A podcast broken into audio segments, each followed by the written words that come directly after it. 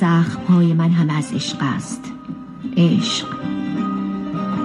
من این جزیره سرگردان را از انقلاب اقیانوس تا انفجار کوه گذر دادم.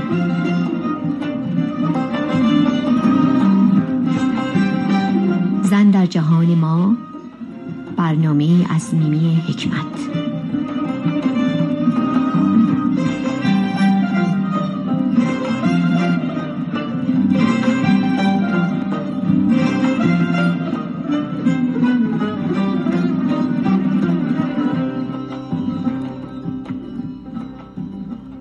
سلامی گرم میمی حکمت هستم در برنامه زن در جهان ما از رادیو بامداد صدای ایرانیان شمال کالیفرنیا. به این برنامه بسیار خوش آمدید. امیدوارم که روزای هفتهتون تا به حال سرشار از شادی بوده باشه. و اما برنامه امروز. دوستان عزیز در سفر اخیری که به ایران داشتم مثل همیشه عشق و تلاشی رو که زنان هموطن ما در درون کشورمون برای ترویج فرهنگ و ادب و هنر جامعه ما می‌کنن آنچنان مرا تحت تاثیر خودش قرار داد که بران شدم گفتاری با چند از اونا داشته باشم. و به این ترتیب بتونم پژوهش هاشون دانستنی هاشون رو به گوش شما برسونم. این گفتارا رو من در چند سری پخش خواهم کرد و امیدوارم که مورد توجه شما قرار بگیره. یکی از این پژوهشگران بانوی بسیار فاضل و اندیشمند هستند با نام خانم دکتر نقمه سمینی ایشان عضو هیئت علمی دانشکده هنرهای نمایشی و موسیقی دانشگاه تهران و استاد ادبیات در این دانشگاه می باشند.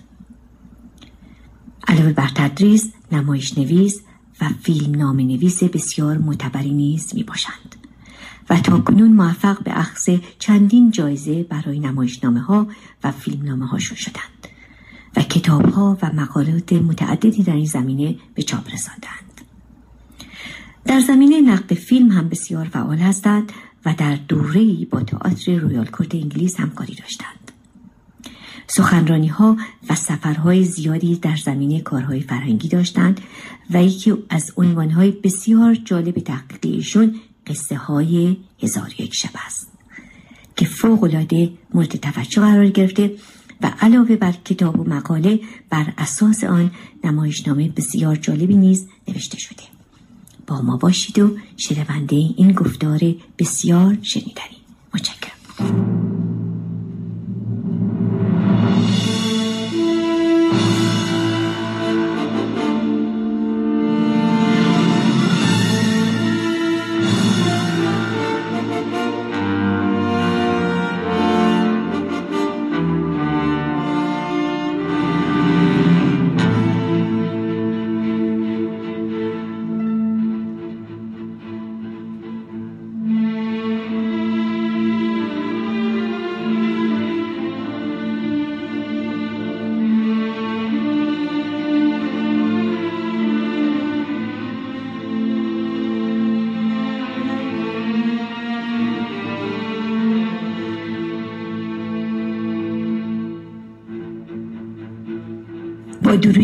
مجدد میمی حکمت هستم در برنامه زن در جهان ما از رادیو بامداد و گفتاری با مهمون عزیزمون خانم دکتر نقمه سمینی.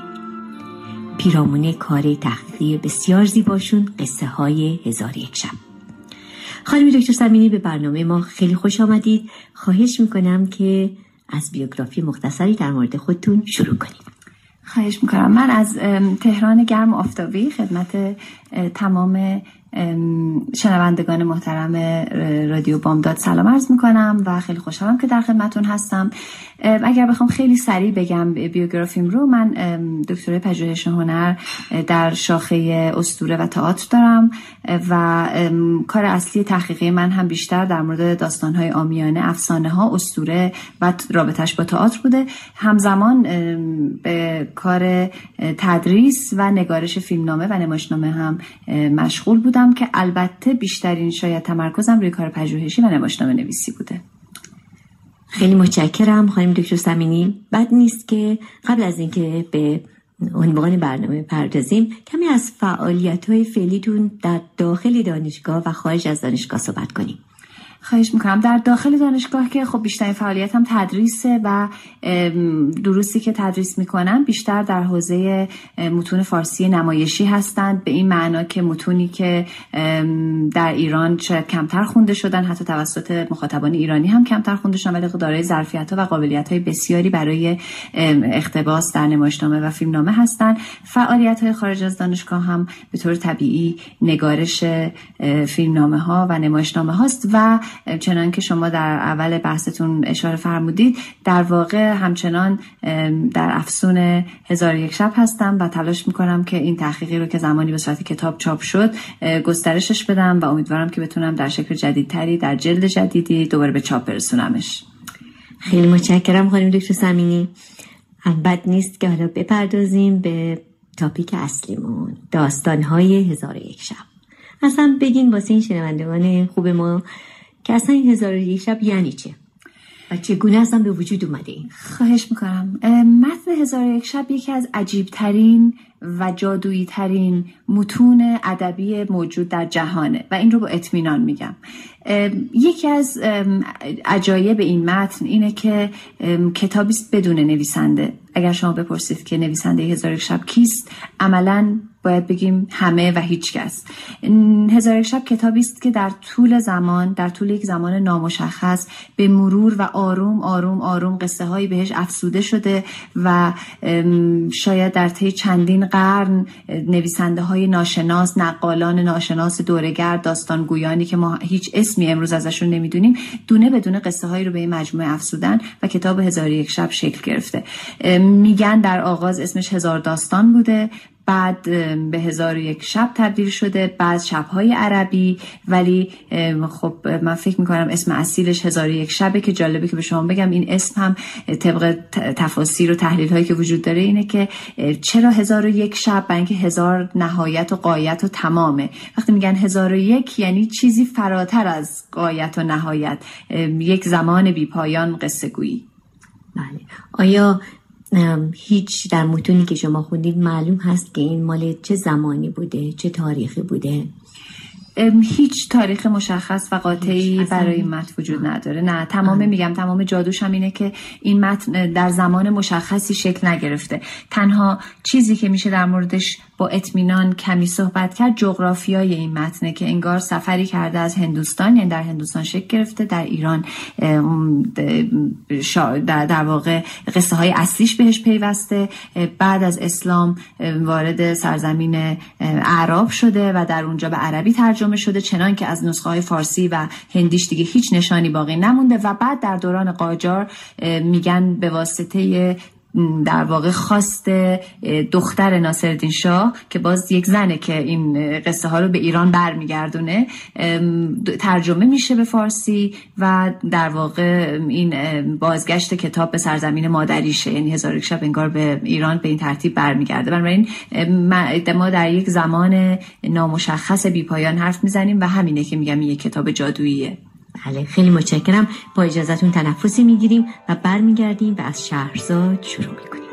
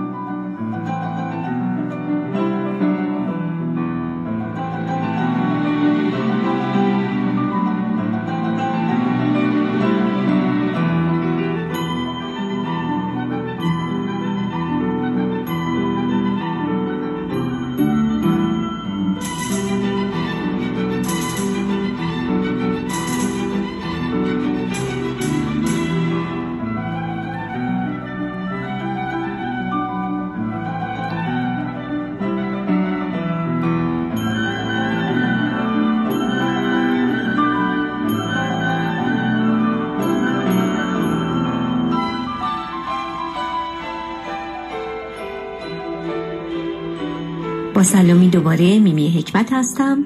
در برنامه زن در جهان ما و با دوست عزیزمون خانم دکتر نقمه سمینی خب خانم زمینی رسیدیم به شهرزاد. بذارین از شهرزاد این کارکتر جادویی شروع کنیم. ببینیم از چی کار می‌کرده و چجوری شروع شده اصلا شهرزاد. شخصیت شهرزاد میشه روزها و روزها و مدتها در موردش صحبت کرد. به نظر من شهرزاد نه تنها یک شخصیت داستانیه بلکه یک در واقع شخصیت نمادی یک شخصیت مثالی از یک زن شرقی و اون چیزی که یک زن شرقی می‌تونه باشه است.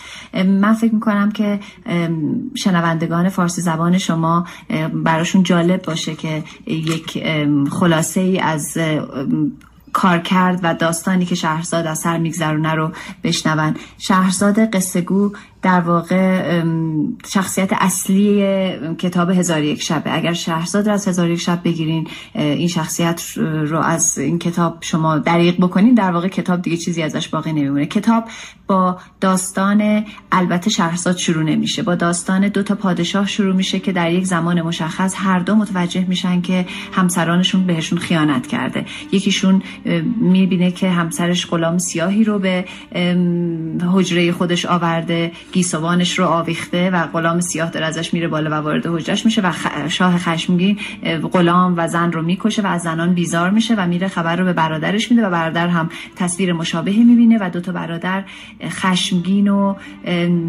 اندوهگین و دلشکسته راهی سفری میشن که برنگردن. در این راه با یک زنی روبرو میشن که تحت اسارت دیویست و زن این دوتا مرد رو به خود فرا می‌خوانه و بعد صندوقچه رو باز می‌کنه و میگه هرگاه که دیو میخوابه من مردان سر راهی رو صدا می‌کنم و باهاشون رابطه برقرار می‌کنم و انگشترهاشون رو به یادگار نگه میدارم. میندازه تو صندوقچه.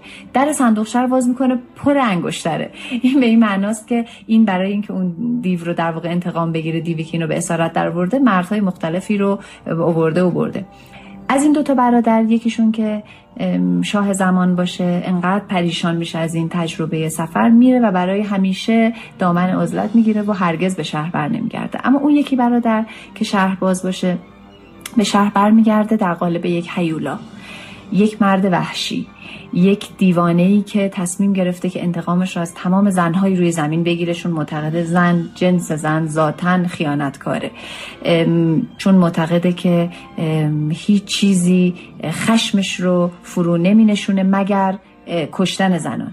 بنابراین میاد و قانون غریبی در شهر می‌گذاره. میگه که هر شب یک زن یک دختر رو به اصطلاح خود هزار یک شب به کابین من بیارید یعنی بیاد به در واقع خوابگاه من و صبح فردا این زن رو سر ببرید. و این اتفاق روزها و روزها و روزها میفته چنان که هر روز شهر بیش از پیش از حضور زنان توهی میشه و طبعا با توهی شدن شهر از حضور زنان از زندگی توهی میشه از زیبایی توهی میشه و از امید توهی میشه. و درست در این نقطه است در این نقطه هولناک و ترسناک که در واقع یک مایی با یک شهر تاونی روبرویم شهری که همه چیزش رو از دست داره میده زندگی رو داره از دست میده که شخصیت شهرزاد قصه گو پا به میان می‌گذاره. شهرزاد دختر وزیره و به پدرش میگه که پدر من رو به کابین ملک ببر و پدر میگه که این دیوانگیه. تو یک شبون با تو خواهد دو تو فردا صبح سر تو رو می‌بره. ولی شهرزاد اصرار داره و میگه من من می‌دونم که چه کار باید بکنم. خود کتاب هزار یک شب در وصف شهرزاد نوشته که دختری است که قصه های بسیار می‌دانست و بسیار خوانده بود و یک دانش خیلی خیلی زیادی داشت نسبت به حتی زنان خودش. بالاخره شهرزاد پدرش رو مجاب می‌کنه و با همراه با خواهرش دنیازاد با همدیگه پا به خوابگاه ملک می‌گذارند. جایی که احتمالا فردا صبح مرگ منتظرشه. اما اینکه حالا شهرزاد چگونه می‌تونه از این ماجرا فرار کنه خودش داستانی است که می‌تونم الان براتون این رو هم توضیح بدم. اگر زمانش رو داریم خیلی متشکرم. اجازه بدین به موسیقی گوش کنیم و برگردیم و به دنباله داستان شهرزاد ادامه بدیم.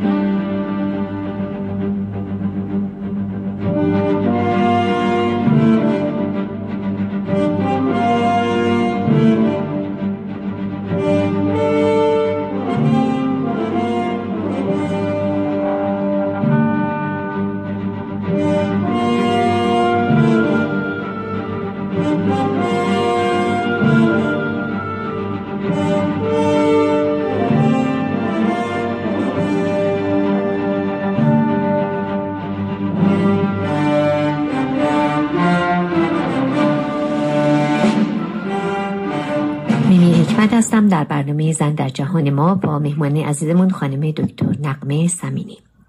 خب خانم دکتر سمینی گفتید که شهرزاد و خواهرش دنیازاد وارد حرمسرای حرم شاه شدن. قبلا قبل از اینکه به شهرزاد بپردازیم ببینیم که اصلا دنیازاد من نشینده بودم اسمش. دنیازاد کی بود خواهر شهرزاد؟ توی خود کتاب هزار یک شب توضیح زیادی در مورد دنیازاد نمیده. اما دنیازاد به هر حال طبق تفسیری که آدم می‌تونه بکنه چون به نظرم یکی از کارهای هر منتقد اینه که در واقع فاصله بین خطوط رو بخونه اون جاهایی که نوشته نشده رو. مخصوصا رو افسانه های آمیانه که خب خیلی این شیوه جواب میده. به نظرم دنیازاد خواهری است به همون میزان شهرزاد شجاع که وقتی شهرزاد ازش درخواست می‌کنه که بیا میاد و نقشه شهرزاد رو میپذیره. نقشه شهرزاد نقشه که برای جفتشون مخاطره آمیزه. شهرزاد میگه که اگر که ما شب به کابین ملک در آمدیم طبعا ملک از من موقعی که از من کام گرفت و من در واقع به هم گفت که تو فردا صبح کشته خواهی شد من میگم که اجازه بدید که من خواهرم رو صدا کنم و باهاش ودا کنم.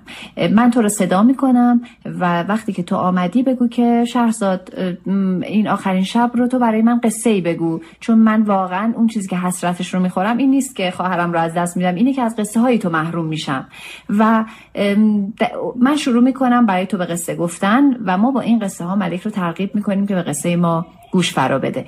در واقع دنیازاد هم دست شهرزاده برای به ثمر رسوندن نقشه که بتونن ملک رو از این وضعیت بیرون بیارن و پیش از همه بتونن جون خودشون رو نجات بدن. چون خودشون با پای خودشون اومدن به چنگ اجده یا در دهان هیولا. همینجا یک گذاری بزنم به بیرون این داستان یک نظر وجود داره که به طور مشخص آقای بهرام بیزایی توی کتاب ریشه یابی درخت کهن بهش اشاره می‌کنه اینه که شهرزاد و دنیازاد در واقع ما به ازاهای همون دوتا خواهر اسطوره‌ای شهرناز و ارنوازی هستند که دختران جمن و همونطور که اونها اسیر زحاک بودن شهرزاد و دنیازاد هم در واقع اسیر ملک خونخوار شدن.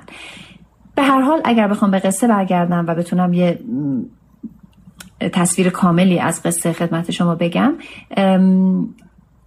همونطوری پیش میره داستان که شهرزاد به دنیا زاد میگه. یعنی چنان که خود هزار یک شب میگه ما بهش میگه مطلع هزار یک شب یعنی مقدمه هزار یک شب میگه. ملک کام می‌گیره از شهرزاد و به شهرزاد میگه که خب دیگه تو فردا به کام مرگ خواهی رفت. دختر وزیر هستی که باش. و هر حال فردا خواهی مرد. و شهرزاد میگه که اجازه بده که من برای آخرین بار خواهرم رو ببینم. دنیازاد همینجاست منتظر منه و صداش کنیم بیاد. و دنیازاد وارد میشه. یک مثلثی که یک طرفش ملک خونخواره یک طرفش شهرزاد در دامه و یک طرفش دنیازاد خواهر همدسته. در واقع دو تا بازیگری که طرحی رو چیدن. و شهرزاد به دنیازاد میگه که خب پس خواهر جام خداحافظ. و دنیازاد میگه که من تو رو از دست میدم ولی حسرت قصه هایی رو می‌خورم که تو برای من می‌گفتی. می‌تونی امشب برای آخرین بار قصه ای رو برای من بگی؟ شهرزاد میگه که آخه من فردا میرم میمیرم. چه قصه ای من می‌تونم برای تو امشب بگم؟ دنیازاد اصرار می‌کنه. ملک کنجکاو میشه که این چه قصه گویی است که خواهر شب مرگ هم از قصه های اون نمیگذره. و میگه که شهرزاد قصه بگو. و شهرزاد میگه که اگر تو به من رخصت بدی من امشب رو قصه میگم و فردا میمیرم دیگه. ملک میگه بگو. شهرزاد شروع می‌کنه قصه اول رو گفتن که قصه در واقع دیو و بازرگانه که حالا بعدتر توضیح میدم که خود این قصه ها چقدر جالبن و چقدر هوشمندانه انتخاب شدن. شروع می‌کنه قصه ای رو میگه که برخلاف انتظار ما توش هیچ اجزلابه ای نیست. هیچ تمنایی برای نجات زندگیش نیست. خیلی قصه پیشیده و به نظر من بسیار بسیار روانکاوانه است. اما کلکی که می‌زنه اینه که قصه رو نیمه تمام می‌گذاره. یعنی درست به نقطه اوج قصه و به نهایت تعلیق قصه که می‌رسه قصه رو رها می‌کنه. چون میگه که ملک سهر شد و دیگه الان دیگه نمی‌تونم قصه بگم. دیگه سهر صبح زمان قصه گویی نیست شب زمان قصه گوییه و ملک که این رو میشنوه میگه که ولی خب من الان کنجکاوم قصه تو رو بدونم. و دنیازاد میگه خواهر جان قصه تو من باید بشنوم. چون من می‌دونم که تو هر چی که جلوتر میره تازه زیباتر و شیرینتر میشه قصه و شهرزاد میگه اما دیگه سهر شد و من دیگه قصه نمی‌تونم بگم. من میرم به کام مرگ. ملک که این موقعیت رو می‌بینه قانون خودش رو میشکونه و میگه که یک شب دیگه بهت فرصت میدم. شب بعد که میاد تو قصت رو تمام کن و پس فردا موتور به کام مرگ میفرستیم و درست در واقع در این نقطه است که میگه که شب اول به پایان رسید شهرزاد زنده موند و ما میره برای شب بعد که قصه ادامش رو تعریف بکنه. و اگر بخوام در واقع از اینجا داستان رو پیش ببرم از اینجا موتور هزار یک شب به حرکت میفته یعنی حالا هر شب قصه ای که ناتمام میمونه و ملک پر از کنجکاویه و میگه من نمی‌تونم تحمل کنم این قصه رو نشته باشم پس فردا تو رو می‌کشم. فردام بمون شب بگو. و این بازی هزار و یک شب متوالی به طول میانجامه.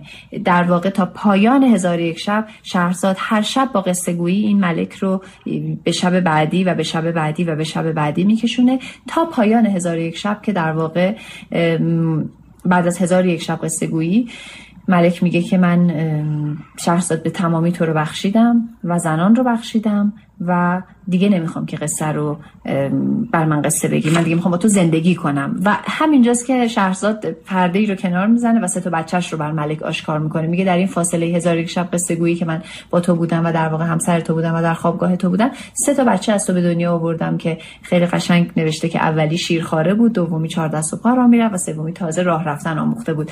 که خیلی باز به نظر من نکته قابل اشاره است که اگر هزار یک شب رو کنار هم دیگه بچینید یعنی هزار یک شب رو تقسیم کنید و به سالها و ماهها برسید می‌بینید دقیقا درسته. یعنی درست زمانی است که انگار سه دوره نه ماهه بارداری و شیردهی شهرزاد رو تو خودش جا میده. و این سه تا بچه در واقع نه تنها فرزندان شهرزاد و ملکه نتیجه و ثمره قصه ها هم هستن. من بهشون میگم سه تا بچه‌ای که از قصه ساخته شدن سه تا بچه‌ای که از داستان ساخته شدن و شهرزاد رو نجات میدن و در واقع تمام زنان رو از این وضعیت نجات میدن. سوال شما با نقش دنیازاد شروع شد. من بگم که در واقع نقش دنیازاد در همون ابتدا به پایان می‌رسه و ما وقتی به پایان قصه می‌رسیم دیگه چیزی از دنیازاد نمیشنویم. واقعیتش اینه که در این بینها هم کمتر دیگه از شهرزاد خیلی چیزی میشنویم. یعنی دائم قصه ای شروع میشه به این نقطه می‌رسه که و شهرزاد لب از داستان فرو بست و ملک گفت که باقی قصه رو فردا گوش می‌کنیم فردا شب و دوباره فردا شب قصه بعدی قصه بعدی. چیزی در حدود در هزار و یک شب چیزی در حدود در نسخه های مختلف که خب متفاوتن 300 300 و خورده قصه هست که شهرزاد برای ملک تعریف می‌کنه و به نظر من تک تک قصه ها قابل تعملن و تک تک قصه ها چیزی رو از مشکل روانی ملک و رابطه شهرزاد و ملک آشکار می‌کنن و فکر می‌کنم که اگر فرصتی برای بحث باشه میشه روی خود این قصه ها و نقشی که ایفا می‌کنن و تحلیل شخصیت شهرزاد در واقع صحبت کرد آیا این سی سال خورده داستانی قصه که شما میگین همه در دسترس هست؟ بله بله خوشبختانه تمام قصه ها در دسترس هستن. فقط اینجا این توضیح رو بدم که خب نسخه های متفاوتی از هزار یک شب موجوده. یعنی نسخه هایی که انگلیسی ها بردن و ترجمه کردن و چیزهایی بهش افزودن متفاوت با نسخه ای که در دست فرانسوی ها افتاد. اما غیر از شاید چند قصه که شاید چیزی در حدود مثلا واقعا 7 ده تا قصه بیشتر نیست. باقی قصه ها در تمام نسخه های عربی، فارسی، فرانسوی و انگلیسی به تمامی مشترکن و خب خیلی جذابه چون تمام قصه ها در دسترس همه هست و میشه بهش رجوع کرد. اگرچه که یک باور خرافی وجود داره که وجود داشته در واقع که اگر که زنان هزار یک شب و یک بار از آغاز تا پایان بخونن حتما خواهند مرد. در مورد اینکه ریشه های فرهنگی این باور خرافی چیست میشه خیلی حرف زد ولی من می‌تونم با اطمینان بگم قصه ها موجوده و اگر خانم ها آقایون هر کی قصه ها رو بخونه قطعا نخواهد مرد. خیلی متشکرم متاسفانه وقت ما تموم شد خانم دکتر سمینی ولی حیفه که ما این مپس به این شیرینی رو ناتمام بگذاریم. چطوری که اینو ادامه بدیم برای هفته آینده؟ و بپردازیم به داستان های هزار یک شب. شما نظر حتما خواهش ما همون کاری رو می‌کنیم که شهرزاد می‌کنه. قصه رو نیمه تمام رها می‌کنیم که ایشالا در برنامه بعدی ادامه بدیم. خیلی متشکرم. پس دوستان عزیز من و خانم سمینی از شما خداحافظی می‌کنیم. به امید هفته آینده که دنباله این برنامه رو ادامه بدیم. خواهش می‌کنم با ما باشین و شنونده قسمت دوم این برنامه. امیدوارم که هفته بسیار خوبی داشته باشین. شما رو به خدای بزرگ میسپارم. و هفته خوبی رو براتون آرزو می‌کنم. دوست و دوستدار شما میمی حکمت. اینجا رادیو بامداد ساکرامنتو. باستاب زبان مادریمان در رادیو بامداد.